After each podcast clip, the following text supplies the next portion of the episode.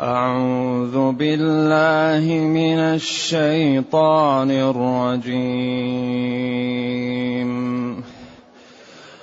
ولقد آتينا لقمان الحكمة أن اشكر لله. ومن يشكر فإنما يشكر لنفسه ومن كفر ومن كفر فإن الله غني حميد. وإذ قال لقمان لابنه وهو يعظه يا بني لا تشرك بالله يا بني لا تشرك بالله إن الشرك لظلم عظيم. ووصينا الإنسان بوالديه حملته أمه وهنا على وهن. حملته أمه وهنا على وهن وفصاله في عامين. حملته أمه وهنا على وهن وفصاله في عامين أن اشكر لي ولوالديك. أن اشكر لي ولوالديك إلي المصير. وإن جاهداك على أن تشرك بي ما ليس لك به علم ما ليس لك به علم فلا تطعهما وصاحبهما في الدنيا معروفا واتبع سبيل من أناب إلي ثم إلي مرجعكم فأنبئكم بما كنتم تعملون.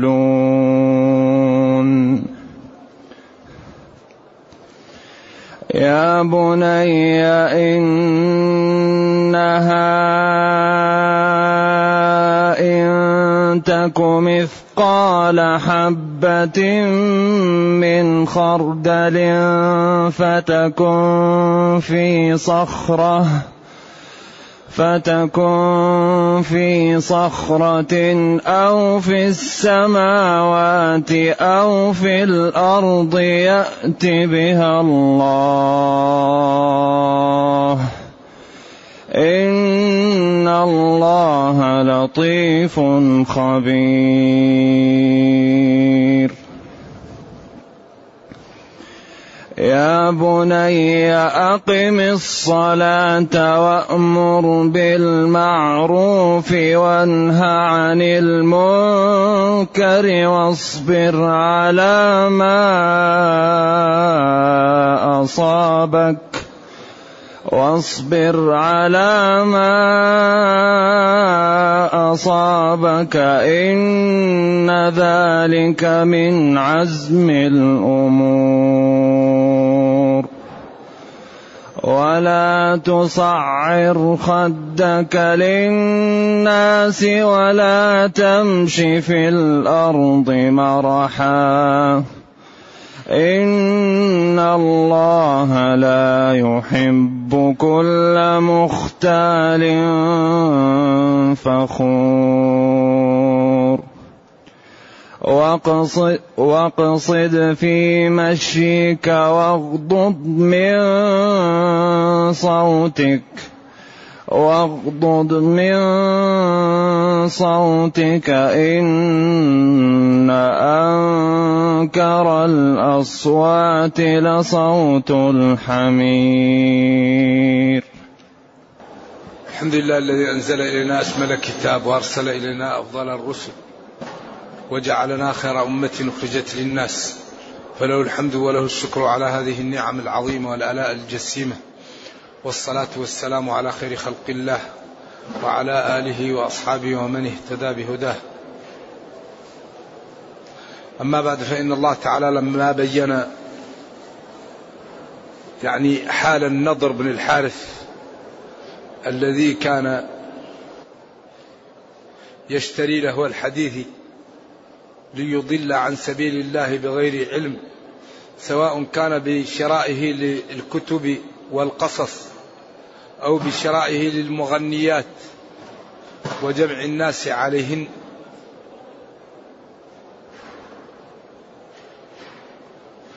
لما بين ذلك أتبعه بشخص آخر كان على عكس تلك الصفة. قال تعالى ولقد آتينا لقمان الحكمة. ولقد. الواو عاطفة الجملة على الجملة. السياق على السياق. واللام موطئة لقسم. وقد للتحقيق آتينا أعطينا. لقمان عبد من عباد الله. اختلفوا في جنسه وفي علمه. هل كان عالما أو كان نبيا. وفي بلده الذي كان فيه. اختلاف طويل ولا نص من الشارح الشارع يبين أقوال لكن لا يوجد هناك نص صحيح يبين.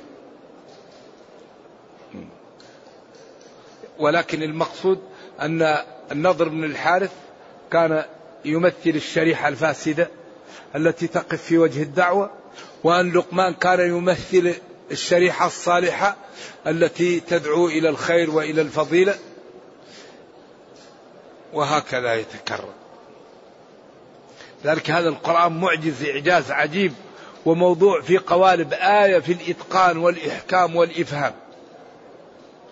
والله لقد آتينا لقمان الحكمة. النضر بن الحارث هذا كان يأذي المسلمين وكان يقف في وجه الدعوة وكان ممن أسر يوم بدر ولكن لأذيته للمسلمين أمر به وقتل.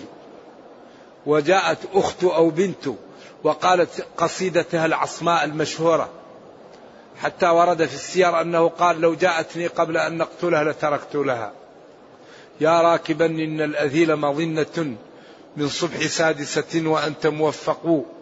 هل يسمعني النظر إن ناديته؟ أم كيف يسمع ميت لا ينطق؟ ظلت سيوف بني أبيه تنوشه. لله هناك أرحام تشقق. صبر يقاد إلى المنية متعبا رصف المقيد وهو عان موثق حتى تقول ما كان ضرك لو مننت وربما من الفتى وهو المغيظ المحنق. فلم يأته هذا الشعر حتى بعد أن قتله قتله صبرا في الطريق في وادي الصفراء. هذه شريحة فاسدة لقمان الشريحة إيش؟ الصالحة. ولذلك القرآن يتكرر في هذا ويتضح. وتأتي الأمثلة ليبقى كل واحد على بصيرة. وهذا الكتاب جاء لهداية البشر ولإنقاذه. الناس كانت تعيش لكن كانت تعيش ظلم واضطهاد وتجاوزات.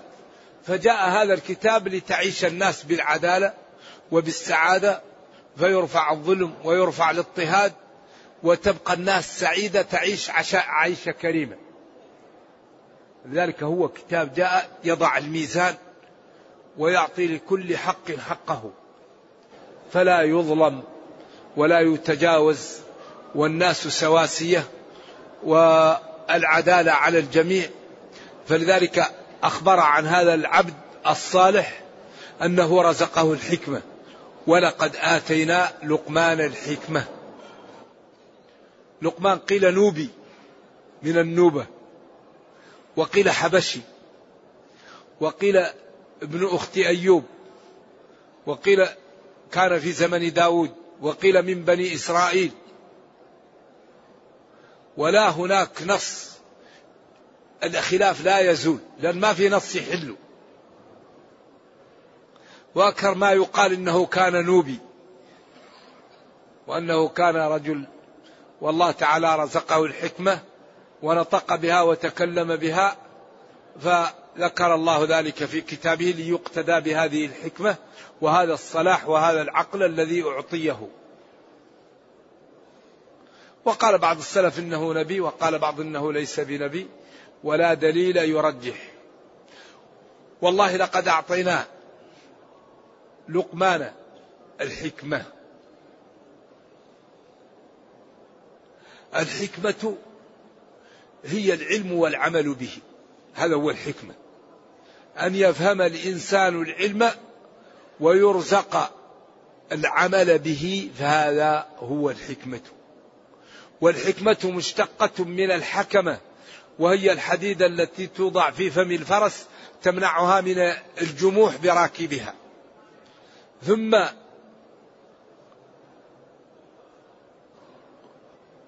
قيل للحاكم حاكم لأنه يمنع الناس من ظلم بعض ومنه الحكم لأنه يمنع من, من أن يعتدي البعض على بعض. ولذلك الحكمة كأنها شبهت بالحديدة هي الهيئة التي تكون في الإنسان من في الإنسان من العلم والعمل تمنعه من أن يرتكب الأخطاء. سواء كانت أخطاء في, في, في نفسه أو في الآخرين. فالحكمة صفة تكون في الإنسان تمنعه من الظلم ومن المعاصي ومن عمل الخسيس ومن العمل ما لا ينبغي وتدعوه إلى ارتكاب الفضائل. هذه هي الحكمة. ولذلك قال ومن يؤتى الحكمة فقد أوتي خيرا كثيرا. فالحكمة الصفة التي تكون في الإنسان يعني تدعوه إلى فعل الخير وتبعده عن أفعال الشر والأفعال القبيحة. هذا هو الحكمة. ولقد آتينا لقمان الحكمة. سواء كان ذلك نبوة أو سواء كان ذلك موهبة. قال ابن عاشور غفر الله لنا وله وللجميع علماء المسلمين.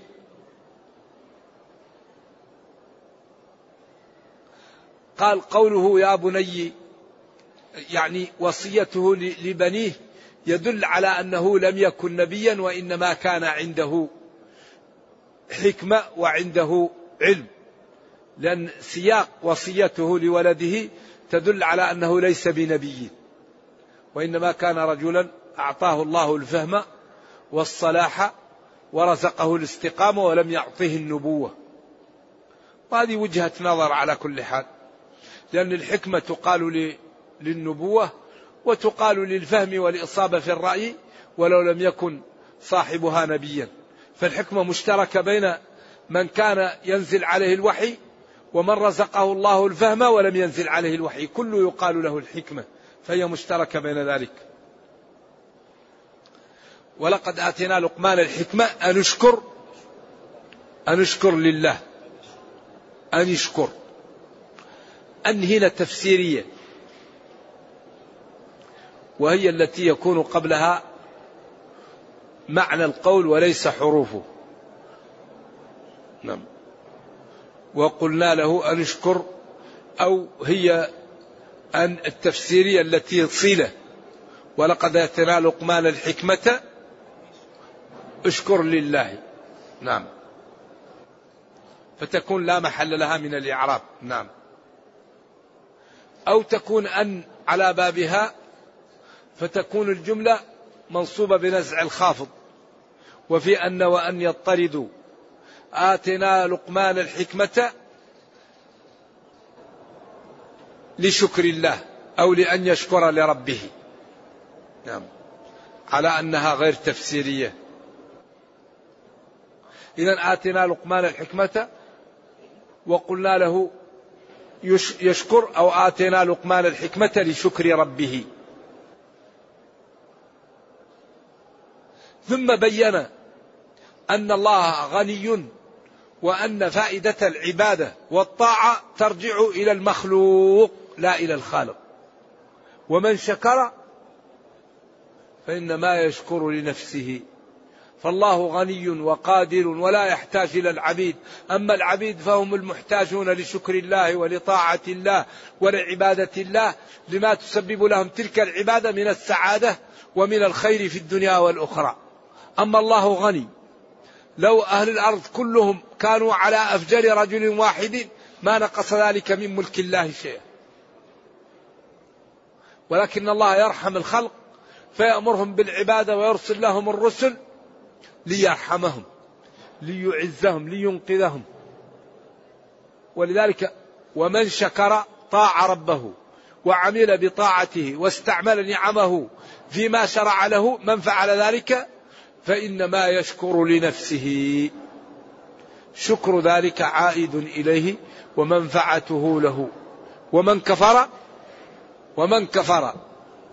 ك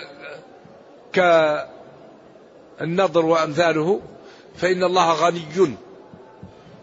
غنى مطلق محمود بصفاته أو يحمد من أطاعه من خلقه. بما يسدي له من النعم. حميد فعيل بمعنى مفعول أي محمود أو الله تعالى يعني يحمد من أطاعه من خلقه فيغدق عليهم النعم ويدفع عنهم النقم. ولذلك قال لئن شكرتم لأزيدنكم. هذا معنى حميد لله تعالى. أو أنه هو المحمود مستحق للحمد لما أسدى لخلقه ولما دفع عنهم. واذكر إذ واذكر حين قال لقمان لابنه هل هذه أيوة وهو يعظه. قال الوعظ هذا يدل على أن القضية ما هي نبوة. يا بني يا بني يا بني لا تشرك بالله. إن الشرك لظلم عظيم. واذكر حين قال لقمان لابنه قيل إن لقمان كان ابنه كافرا ولم يزل به حتى دخل في الإسلام هو وأمه. وإذ قال لقمان لابنه قال له وهو يعظه الجملة حالية قال له في حال يعني يعني وعظه قال له يعني مخوفا له ومحذرا له من مغبة الكفر. وهو مبتدأ يعظه جملة خبرية والجملة في محل الحال.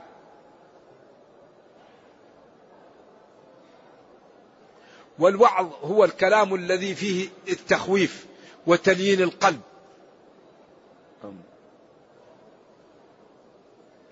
يا بني صلها يا بني نعم. فقد تكسر وقد تفتح للتخفيف. واجعل منادا صح إن يضاف لي في خمسة عبدي عبدا عبدي عبديا نعم. يا بني يا بني. وفيها أخرى هذه كلها قراءة سبعية في قراءتان. لا تشرك بالله.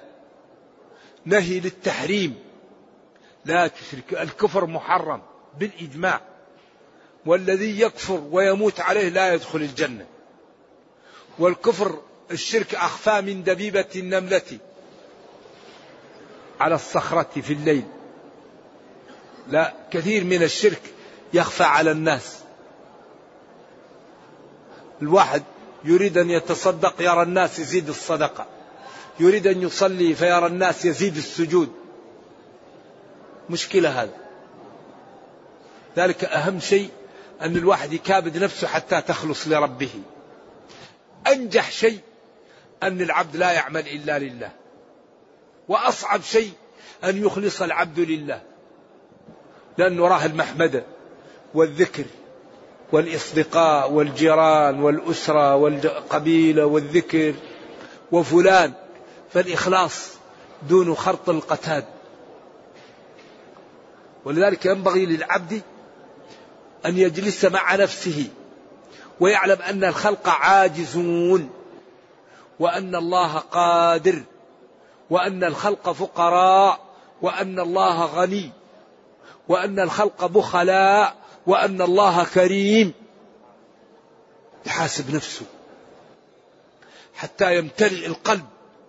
عند ذلك يسهل عليه؟ الإخلاص. ما يمكن يأتي الإخلاص إلا بالمكابدة. ما يمكن يأتيك هكذا لا. الله القادر الله الغني الله الكريم. الخلق فقراء عاجزون.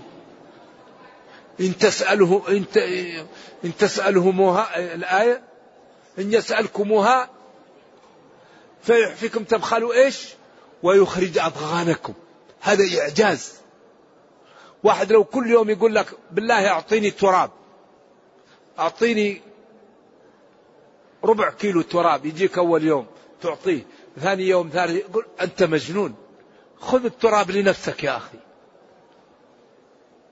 ما في واحد يأتي ويسأل يجيك مرة مرتين مهما كان فضلك إلا تجد نفسك إيش؟ يخرج أضغانكم. لا تسألن بني آدم حاجة واسأل الذي أبوابه لا تعجب. ادعوني أستجب لكم. لا يسأل العبد ربه شيء إلا أعطاه إياه. مهما كان إما أن يعطيك سؤلك وإما أن يدخره لك. في يوم القيامة أنت أحوج ما تحتاج أو يرد عنك من الشر بقدره. أما يردك الله لا يرد عبدا. ادعوني أليس من السفه؟ عدم سؤال الله. أليس من السفه أننا كل وقت يا رب يا رب يعطيك سؤلك الذي تريد أو يدخر لك بقدره يوم القيامة وأنت في أحوج أمس الحاجة إلى أي شيء أو يدفع عنك من السوء بقدره. أما يردك لا. فلذلك ربنا كريم فينبغي الحقيقة أن نجتهد وأن نشكر وأن نعلم عظم النعم التي أسدى إلينا وجليل النقم التي دفع عنا ربنا. إذا هذا لقمان العبد الصالح أول ما دعا ولده الشرك أترك الشرك. لأن الشرك صاحبه يشقى شقاء لا سعادة بعده. ذلك نبينا صلى الله عليه وسلم كان من دعائه يا مقلب القلوب ثبت قلبي على دينك. يا مصرف يا مقلب القلوب. وكان يخاف الصحابة من من سلب الإيمان. وكان الإمام سفيان الثوري يكثر البكاء ولما كلموه قالوا له أنت على خير. قال أنا لا أخاف من ذنوبي. قالوا له وبما ومما تخاف قال نخاف أن يؤخذ إيماني قبل أن نموت. يخاف أن يسلب الإيمان قبل أن يموت. وهذا الحقيقة الذي يجعل العبد ينتبه. لا يتكبر لا يتجبر لا يتعالى لا يسخر من الآخرين لا يسخر من أهل الدين لا يتجاهر بالمعاصي. يتئد يخاف. حتى لا يكتب له ربه الشقاوة. التكبر خطر. احتقار الآخرين خطر. لذلك إذا أراد العبد أن يفعل معصية يستتر. من أتى شيئا من هذه القاذورات فليستتر بستر الله. كل أمتي معافى إلا المجاهرين. من أكبر من المجانة ومن أكبر أن العبد يعمل معصية ويسترها الرب عليه وفي النهار يقول البارح فعلت وفعلت. هذا أعوذ بالله هذا هذا إجرام عجيب. يعمل الذنب ويتبجح بالذنب. يا بني لا تشرك بالله. الشرك يكون بالدعاء. الشرك يكون بالخوف. الشرك يكون بالرجاء. الشرك يكون بالسجود. الشرك يكون بالطواف. واحد يطوف يعظم بها غير الله. الطواف لله. ولا يطاف إلا بالكعبة. العبادة لله. والعبادة لا يقاس عليها. يعني ناس يعملوا كعبة ويطوفوا بها هذا إجرام. هذا تلاعب بشرع الله. ما فيه إلا الكعبة بيت الله. أما يقولوا الكعبة بعيدة علينا نعمل كعبة ونطوف عليها هذا ضلال. السجود لا يكون إلا لله. الدعاء لا يكون إلا لله. الخوف لا يكون إلا من الله. أما الخوف الطبيعي هذا أمر آخر. إذا الشرك هذا محبط للعمل وصاحبه لا طبع له في الجنة. بعدين علل له وأكد إن الشرك لظلم عظيم. إن توكيد الشرك هو أنواع. شرك الاعتقاد شرك العمل شرك العبادة شرك الدعاء شرك الخوف شرك المحبة شرك الرجاء شرك الاتكال. الواحد يستعين على على قوته أو على ماله أو على جاهه. ولا يبالي. ولا يخاف من الله. هذا شرك. يشرك مع الله في في, في الاستعانة به غيره. يخاف من غير الله. في أمور لا يقدر عليها إلا الله. يسأل غير الله. وما أكثر. في بعض شرائح المسلمين دعاء غير الله. ولذلك قال في سورة النمل بعد أن عدد أمورا لا يقدر عليها إلا الله من قوله قل الحمد لله وسلام على عباده الذين اصطفى. لما أنهى المقطع قال أمن يجيب المضطر إذا دعاه. المضطر إذا دعاه. ويكشف السوء ويجعلكم. هذه الثلاثة تطلب من الأولياء. يطلبها الناس من الأولياء. يطلب منهم إيش؟ أمن يجيب المضطر. الدعاء يقول له أنا مضطر أنا مريض أنا أريد وظيفة أنا أريد منصب أنا أريد جاه. بعدين قال بعد هذا قليلا ما تذكرون حيث تفرقون بين إجابة المضطر وبين خلق الجبال والكل حق خالص لله لا يشاركه فيه غيره. وهذا من إعجاز القرآن. قال قليلا ما تذكرون حيث تفرقون بين إجابة المضطر وبين خلق الجبال والكل حق خالص لله. إذا قلت لأي واحد من خلق الجبل؟ يقول لك الله. من خلق البحر؟ الله. من خلق الأشجار؟ الله. طيب من يجيب المضطر؟ الولي. من أعطاك الوظيفة؟ ذهب للولي وقال والله أنا أريد أن أتوظف. مشكل. ولذلك بعض الشرائح من المسلمين لا ينتبهوا. الله قال وقال ربكم ادعوني أستجب لكم. قال يا غلام إذا سألت فاسأل الله. ما قال اتخذني الوسائط ولا يشرك في حكمه أحد ولا يشرك في عبادته احدا والدعاء هو العبادة. فالذي يدعو غير الله عبد غير الله.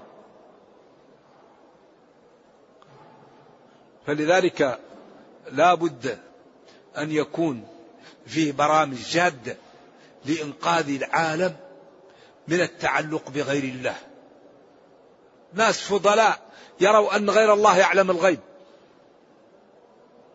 يروا أن غير الله ينفع ويضر. قل لا يعلم من في السماوات والأرض الغيب إلا الله.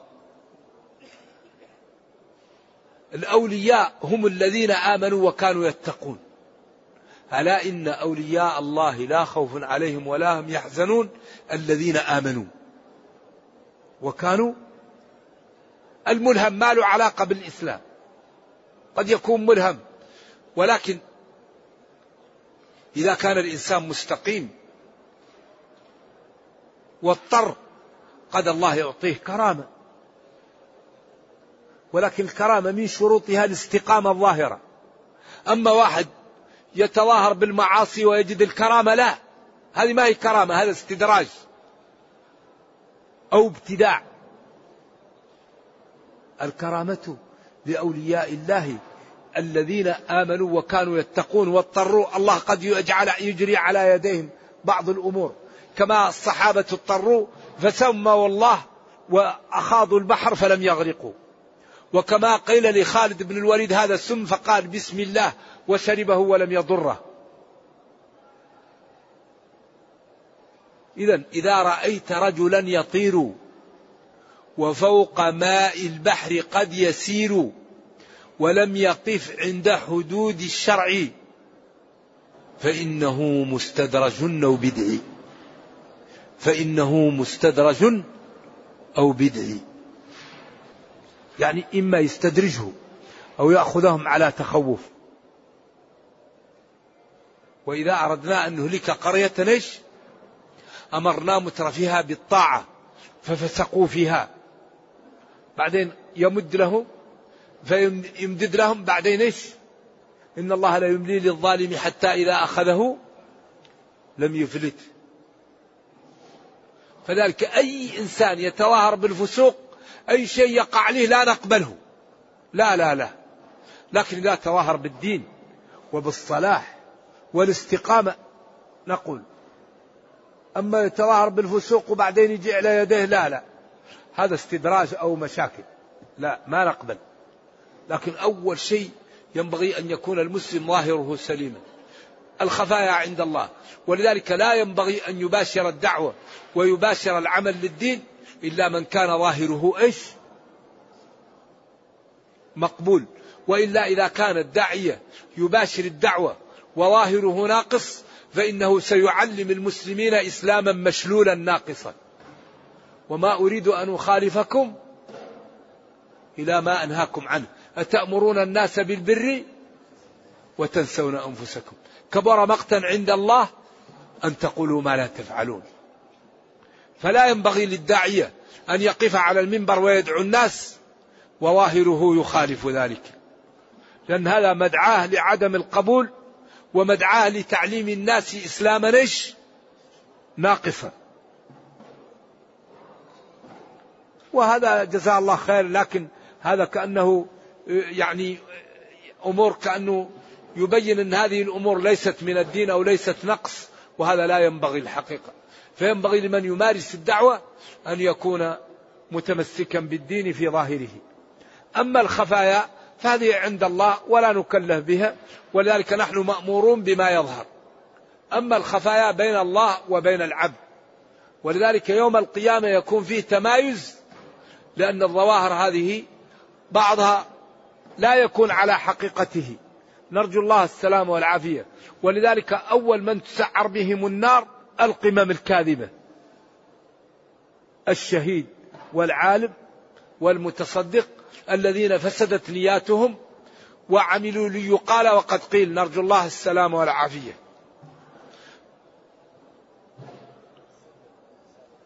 ثم لما أمر بعبادة الله ونهى عن الشرك أمر بوالديه لأنهما السبب بعد الله في إيجاده. قال ووصينا الإنسان بوالديه. ووصينا. الوصية هي التحفيز والأمر بالانتباه للشيء والتنبه له. الإنسان جنس الإنسان. بوالديه أبوه وأمه. حملته أمه وهنا على وهن وفصاله في عامين. إذا هنا صار للأم ثلاث مراتب. ووصينا الإنسان بوالديه. هذا لهما جميعا. بعدين حملته أمه وهنا على وهن تسعة شهور. وفصاله في عامين. إذا وجدت آلام الحمل والوحم وآلام النفاس والطلق والمخاض. ثم أرضعته سنتين فصار للأم ثلاثة حقوق وللأب حق واحد. قال من أحق الناس بصحابتي أمك ثم من أمك ثم أمك ثم أبوك. اشتركا في في, في التربية العامة وفي المحبة اختصت الأم بالحمل وبالرضاع. فصارت لها ثلاثة درجات وللأب درجة واحدة. وحمله وفصاله في عامين. حملته أمه وهنا. وهن على وهن تعب على تعب. لأن الحمل يحدث لبعض النساء آلام وأمور لا يعلمها إلا الله. تجلس ثلاثة شهور لا تستطيع أن يستقر شيء في معدتها. كل ما أكلت تتقيأ. تستفرغ. ثم يأتي المخاض وآلام المخاض ثم يأتي آلام النفاس والطلق ثم يأتي الإرضاع وما تتكلف الأم. ثم جعل الله في قلبها من المحبة ما لا يعلمه إلا الله. هذه الآلام متعة عندها. فلذلك قابلها الله بالحق العظيم فأمرها للمباح يكون واجب. ونهيها عن المباح يكون حرام. لأن الإحسان إليها واجب والإحسان إليها أن تنفذ أوامرها المباحة وأن تجتنب نواهيها التي أيضا مباح تركها. وحمله وفصاله في عامين أربعة وعشرين أيوة شهر. وقلنا له أن اشكر لي أن مثله يعني استعمل النعم التي أعطيتك في طاعتي. هذا هذا هو الشكر. الشكر أن يستعمل العبد نعم الله في طاعته. فلا ينظر إلى الحرام ولا يتكلم بحرام ولا يسمع حرام ولا يمشي برجله لحرام ولا يلمس بيده حرام. هذا هو الشكر. الشكر أن يستعمل نعم الله في طاعته. أعطاك مال لا تبذره. أعطاك مال لا تشتري به حرام. لا تجعله في حرام. أعطاك لسان لا تنطق به حرام. لا تنطق عورة. لا تغتاب الناس. لا تنمم. لا تكذب.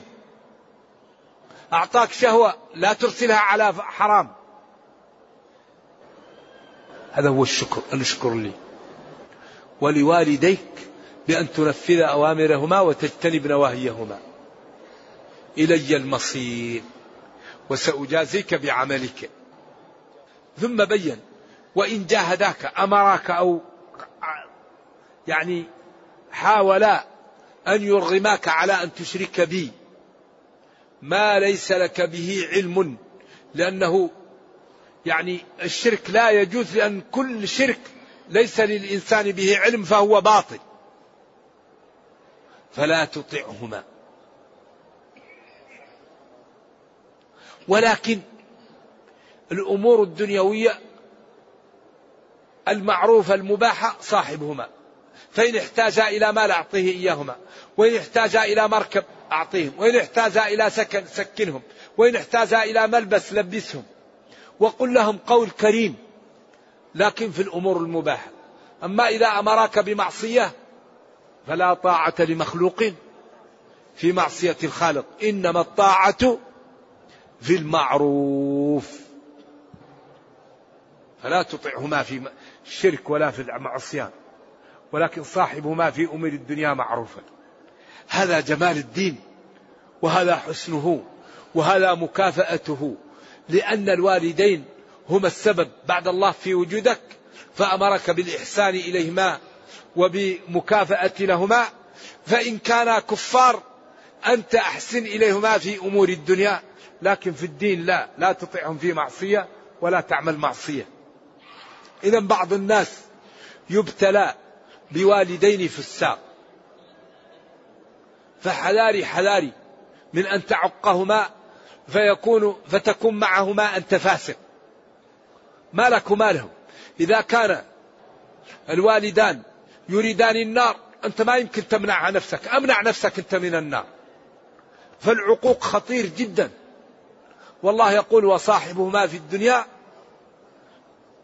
قل يا والدي هذا الأمر يضرك. يا أمي هذا الأمر يضرك.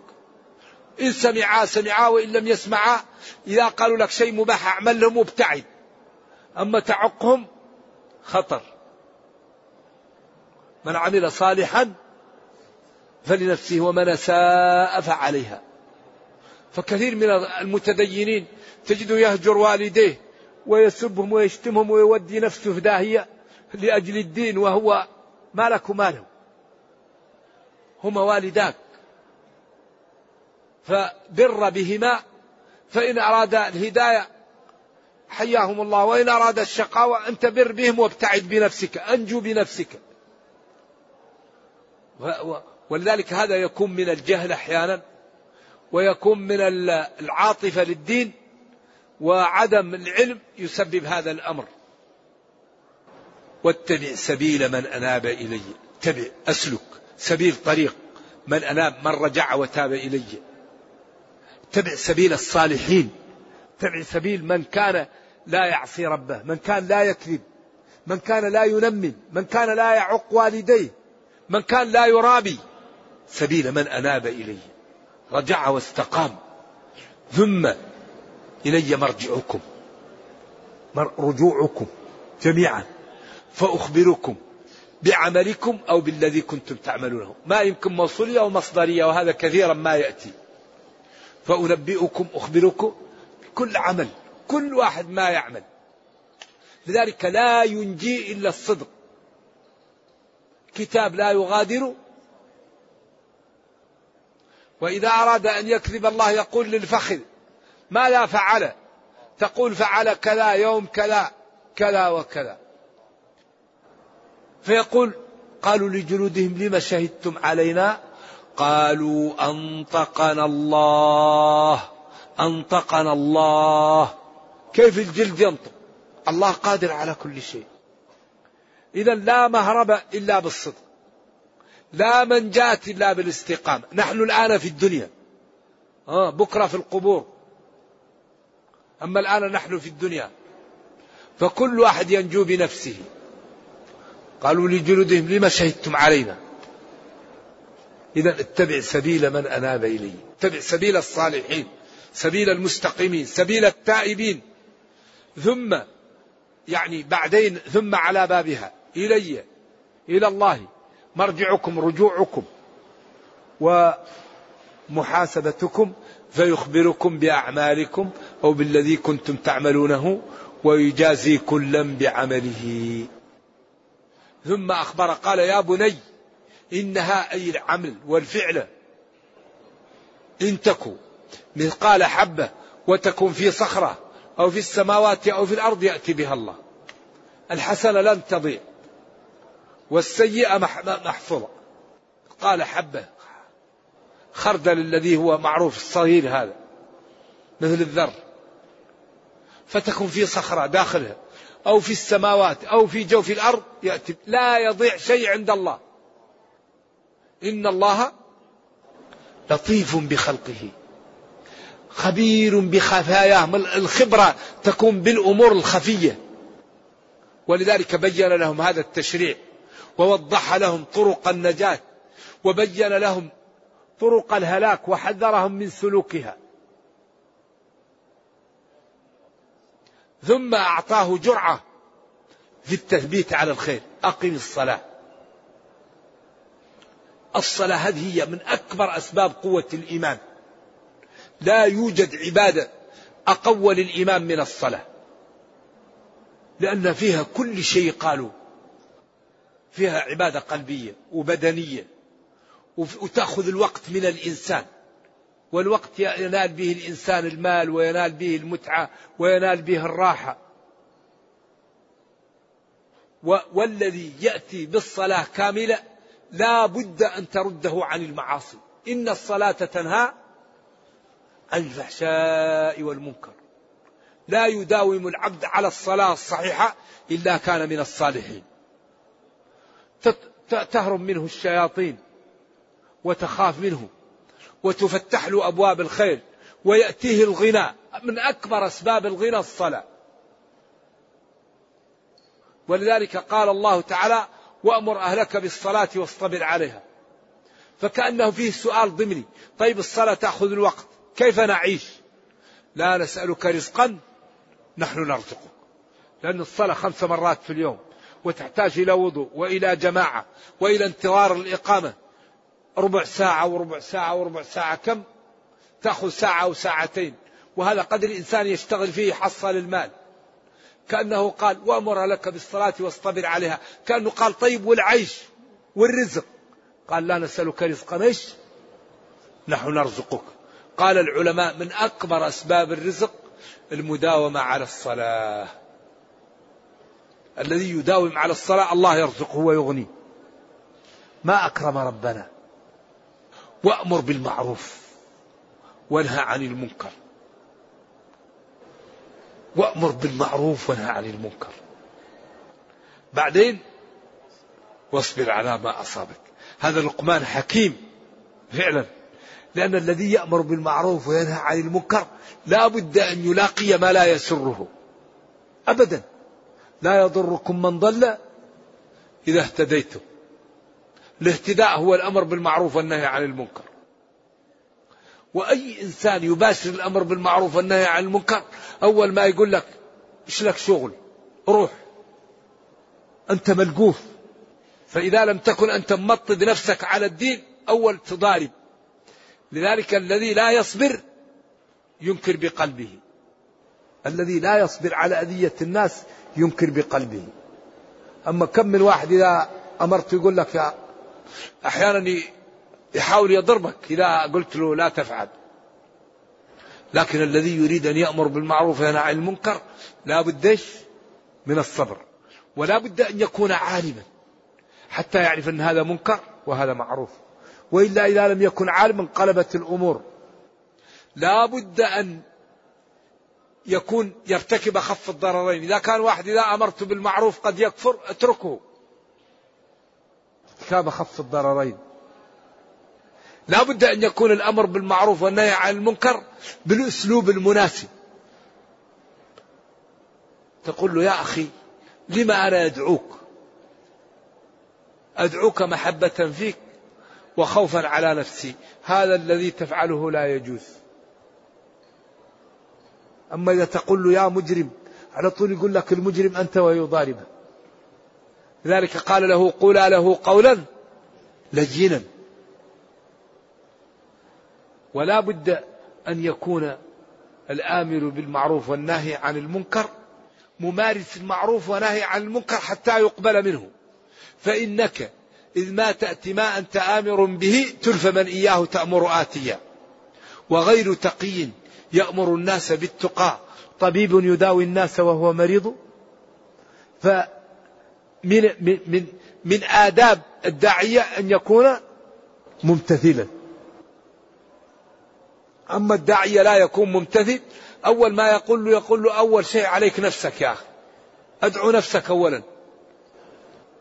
إن ذلك أي قيام الصلاة وعدم الشرك والأمر بالمعروف والنهي عن المنكر من عزم الأمور. من الأمور التي هي يعني العظائم الفضائل التي من عملها كان من الرابحين وكان من الناجين بإذن الله. ثم لما أمر بالمعروف ونهى عن المنكر أمره أن يكون سلوكه طيبا ولا تصعر. تمل خدك للناس تكبرا عليهم واستصغارا لهم. ولا تمشي في الأرض مرحا يتبختر هكذا.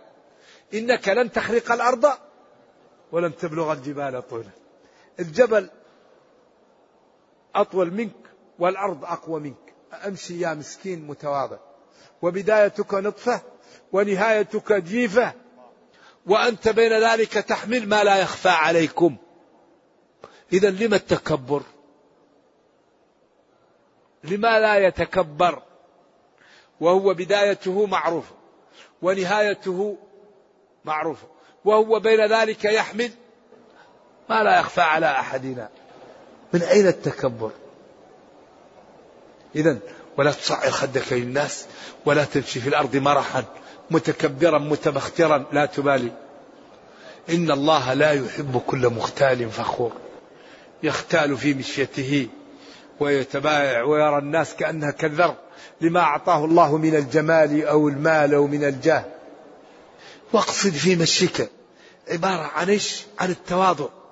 والذين يمشون على الأرض هونا. تعبيرات رائعة. غاية في الجمال. أقصد في مشيك. أمشي برفق وتوأدى تواضع للناس. ولا تتكبر عليهم. وإذا جاءك مسلم يريد منك علما فأعطيه. أو يريد منك مالا تقدر فابذله. أو يريد منك أن أن تفرج عنه كربا فحاول أن تساعده. واغضض من صوتك. إذا أردت أن تتكلم لا تزعج الناس. تكلم برفق. أما تعطي صوتك كامل فهذا لا يفعله إلا الأغبياء ومن أغبى المخلوقات الحمار. فلذلك يعطي صوته كامل حتى يزعج من حوله. الإنسان إذا أراد أن يتكلم لا يتكلم بكل صوته. إلا إذا كان في الأذان. أن أنداء الصوت لأن هذا دعوة تامة. ينبغي أن ترفع ليسمعها الناس. أما في غير الأذان الإنسان لا يخفض يغضب من صوته. بعدين قال إن أنكر الأصوات لأن الحمار دابة غبية وإذا أرادت أن تصيح تصيح بكل قواها فيزعج من حولها.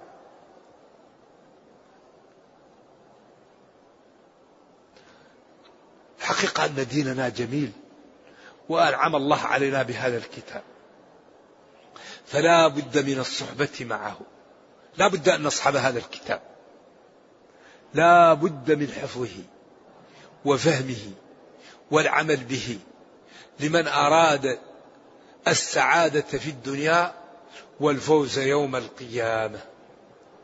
من أراد السعادة في الدنيا والفوز يوم القيامة لا بد أن يصحب هذا الكتاب. يقرأه يفهمه يعمل به يجتنب نواهيه يمتثل أوامره وما أراده يعطيه الله له. نرجو الله جل وعلا أن يرينا الحق حقا ويرزقنا اتباعه وأن يرينا الباطل باطلا ويرزقنا اجتنابه وأن لا يجعل الأمر ملتبسا علينا فنضل. اللهم ربنا آتنا في الدنيا حسنة وفي الآخرة حسنة وقنا عذاب النار. اللهم اختم بالسعادة آجالنا. واقرم بالعافية غدونا وآصالنا واجعل إلى جنتك مصيرنا ومآلنا يا أرحم الراحمين. سبحان ربك رب العزة عما يصفون وسلام على المرسلين والحمد لله رب العالمين. وصلى الله وسلم وبارك على نبينا محمد وعلى آله وصحبه. والسلام عليكم ورحمة الله وبركاته.